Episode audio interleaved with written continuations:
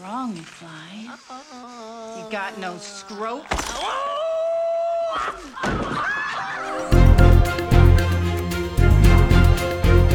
妹子穿越到三十年后，差点被老年的自己吓死。之前给大家介绍过时空穿越电影的鼻祖《回到未来》啊，没想到很多人呐心心念念的一直留言想看续集。那么本期阿斗当然是满足你们，介绍这个经典三部曲的第二部《回到未来二》。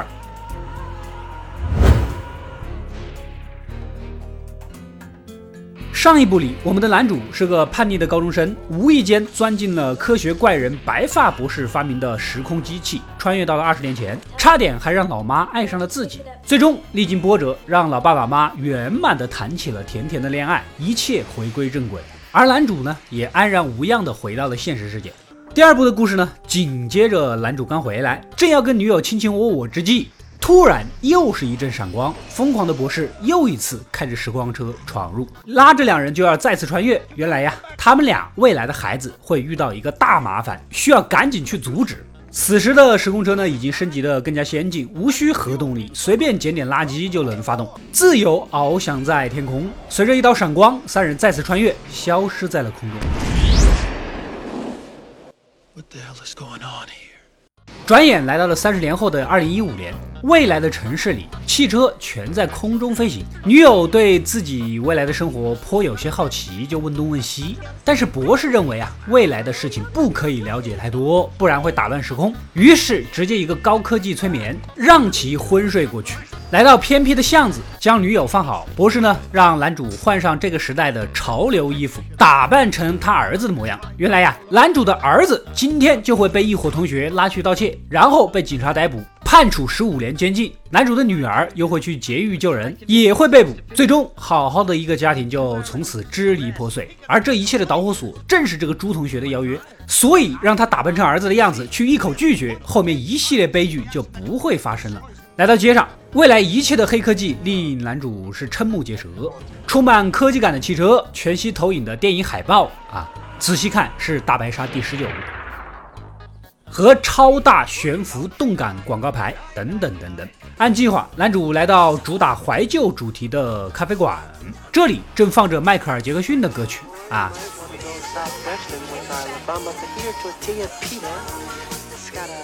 要知道，在电影上映的年代，正是迈克尔·杰克逊风靡乐坛的时候，在这里被提前怀旧，MG 表示你们很不尊重我！这里呢，还有两个小孩在玩游戏，其中这位大眼睛、戴绿帽子的小男孩，可是拯救中土世界的男人啊！没错，他就是日后把魔戒扔到火山里的那个霍比特人小兄弟。回到故事，刚点了杯可乐，一回头，哎。眼前这个老头不正是第一部里男主老爸的同学吗？啊，给他们家洗车的大壮啊！没想到他认错了男主，神叨叨的说他儿子未来很没出息。正要细问，大壮的孙子小壮就闯了进来。他完美的遗传了祖父的基因，头脑简单，四肢发达，飞扬跋扈。而且小壮就是拉儿子盗窃的那个朱同学。此时儿子也来到了咖啡馆，男主赶紧躲起来。眼见他果然窝囊的被一群人欺负，男主气不过冲出来出头。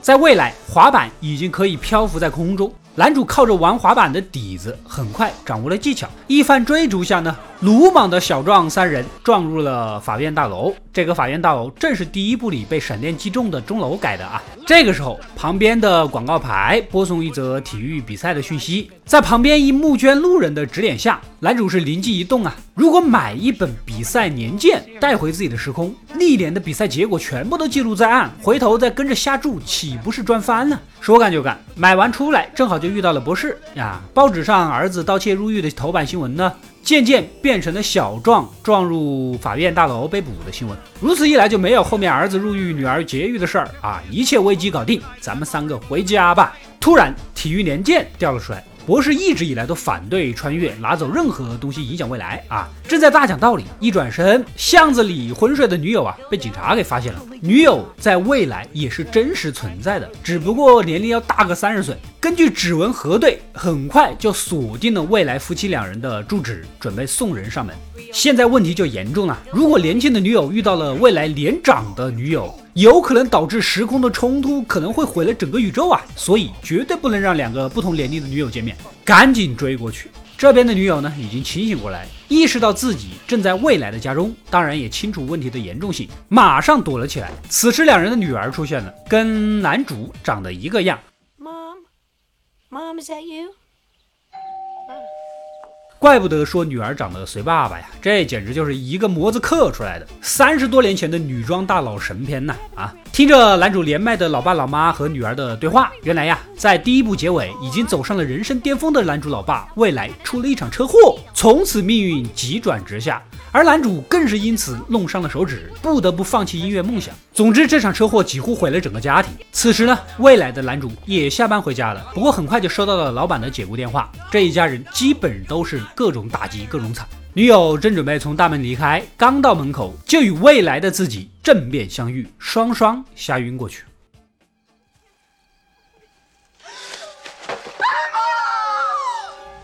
两人将女友带上车，调好时间，直接穿越回了自己的时代。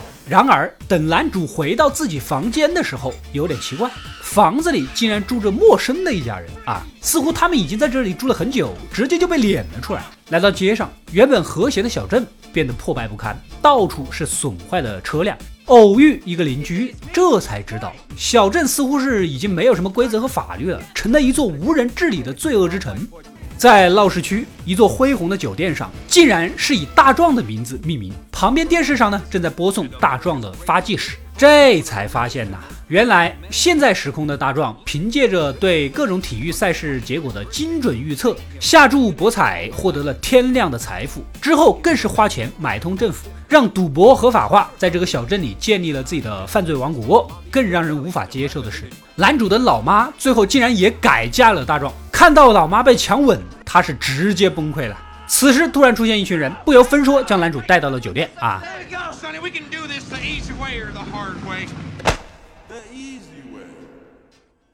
大壮呢也破门而入，气冲冲地指责男主不争气。这才发现，由于老妈改嫁，大壮已然成了男主的继父。老妈多年来为了男主的成长是忍辱负重啊，经常被对方暴力对待。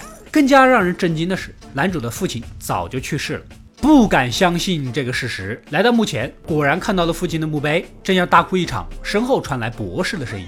他呢也发现了不对劲，在这里等候多时。根据他的分析，由于某些因素改变了未来，时空已经扭曲，我们回来的是另一个平行世界的1985年。他在车里发现了男主体育连件的包装袋啊，和一个拐杖头。男主这一眼就认出来了。这个拐杖头不就是老年大壮的吗？啊！于是真相浮出水面，原来在两个人穿越之后的谈话，无意间被老年大壮给听到了。生活失败的他呢，决定悄悄趁机坐时空车回到过去，改变命运。于是捡走了那本杂志，交给年轻的自己。这也是之后一切的根本原因啊！现在唯一的解决办法就是问清楚大壮何时拿到的这本杂志，穿回到那个时间点。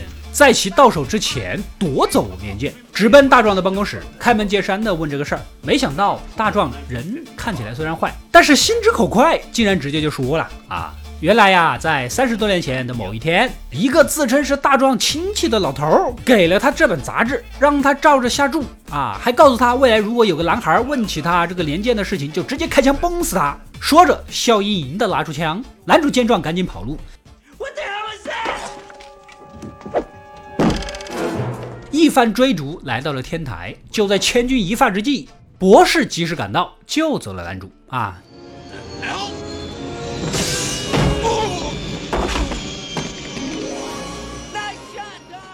有了时间点，两个人再次穿越，来到了一九八五年的三十年前，也就是一九五五年啊。此时的愣头青大壮依然到处惹是生非，男主悄悄躲在其车上，等待之后连件事件的发生。不多久，这连麦的大壮呢就出现了，不由分说的上了年轻大壮的车啊。老年大壮拿出杂志，告诉他未来近五十年的体育赛事结果都在这本杂志里，你只要照着下注就可以获得巨额的财富。说着，直接打开收音机，正好有一场比赛呀出了结果，跟连剑上是一模一样。然而年轻的大壮还是没有太当个事儿，男主在后面是抓破脑袋想要把这个杂志偷回来。晚上，大壮就去参加舞会。男主依然藏在后座啊。这个舞会正是第一部里面第一次穿越帮助自己爸妈定情的那一场，一路跟踪，好不容易差点偷到，结果学校教导主任突然出现，将大壮手上的杂志给没收了，只好继续追教导主任呢。藏在书桌下，费尽力气偷到了，翻开一看，竟然是一本成人杂志。这个车开的也太突然了吧！啊，原来大壮只是用体育连件的书皮包在了外面。就在万分懊恼之际，窗外熟悉的一幕发生了啊，就是第一部里面自己父亲英雄救美打晕大壮的情节。男主赶紧冲过去，从晕倒的大壮的衣兜里拿走了杂志。Okay, I know CPR. I know CPR. Hey, what's CPR? You. Fine. 跟博士约好屋顶会合。此时的舞会现场，男主的老爸老妈呢，也按之前的剧情甜蜜的走到了一起。而第一个穿越回来的男主，也依然如第一部那样，在舞台上唱最后一曲，作为临走前的谢幕。没想到苏醒的大壮再次追来，就在两人准备来个了断的关键时刻，第一次穿越来的男主也着急回去啊，一把冲出来撞晕了现在的男主。Nobody calls me. 大壮再次抢走了杂志，来到屋顶，跟博士一起驱车追赶，打算用滑板悄悄靠近，但还是被发现。两人一番拉扯，最终大壮再次撞上了粪车，像第一部那样，又一次被大粪给淹没。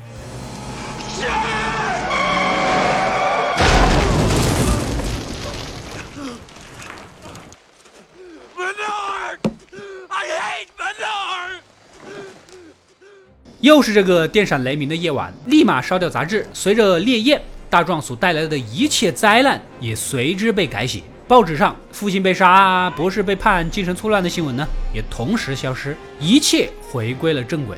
两人是欣喜若狂啊！突然一道闪电击中了博士和时空车啊！博士和车子直接消失在了天空。男主迷茫地望着，不知所措。不多久，一辆车缓缓地驶来，停在了他的身前。司机下来，开口便喊出了男主的名字。原来他是银行的工作人员，要交给男主一封信。这封信呢，已经在他们银行保存了整整七十年，为的就是这个时间、这个地点交给男主。打开一看，不得了了。惊喜地发现，寄信人正是刚刚消失的博士。原来，因为被闪电击中，现在的他直接穿越回了一百年前的1885年的美国西部世界。显然，他的这封信是等待男主过去救他。而现在，在这个世界里，唯一能帮他穿越、一起救人的人，就是在1955年这个时空的博士。哎。而这个时空的博士刚刚帮第一部里面第一次穿越的男主穿越回去，当他再次看到第二次穿越而来的男主又让他帮忙穿越的时候，直接晕了过去。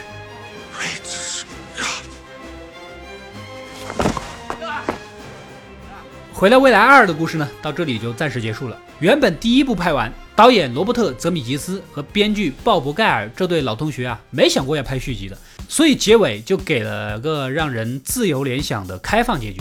男主和女友呢一起回到未来干点啥，你们自己幻想吧。啊，结果万万没有想到，一千八百万成本博了三点八亿美元，这个成绩不可能不拍续集啊。但是电影结构是有讲究的。这个片子的主角是迈克尔·福克斯和博士的扮演者克里斯托弗·罗伊德，女友只是个点缀。如果琢磨太多，会分散这两个主角的戏份啊，导致结构松散不成形。所以也就出现了我们现在看到的一幕：女友回到未来，直接就昏睡过去；回到了现在，就直接送回老家。从头到尾，其实作用根本就没有那么多。所以这个情节完全是因为第一部没想那么多，不得已而为之啊。而另一个配角，男主老爸的扮演者嫌薪酬太低，要求跟主角一个价，可想而知，双方谈不拢。结果编剧导演两人大笔一挥，你出车祸死了吧？啊，结束。当然了，有些必定需要的情节，找了相似的替身来演，也是无可奈何。双方为此呢还打了官司，不知道大家在这个事情上怎么看，站哪一边呢？本片的情节是牢牢与第一部绑定，可以说是穿越中再穿越，所幻想的未来。全息投影呐，餐厅的人工智能呐，悬空的滑板，无一不是我们现在可以看得到雏形的黑科技。在一九八九年的时代，这个脑洞，这个预见性实在是太大。在最后一部《回到未来三》里，故事搬到了西部世界，这次可是有备而来，不是说说而已的，真的是将故事移到了西部啊！二和三几乎是同一时期拍摄，所以隔年剪辑完毕就直接推出。如果大家感兴趣，还想看最后一集的话，就留言告诉我吧。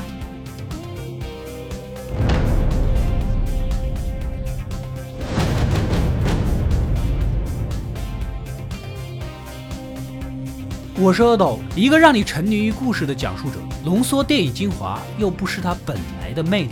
扫描二维码，添加我的微信号，除了能第一时间收到推送，更有独家解读的视频等待你的发掘。扫描它，然后带走我。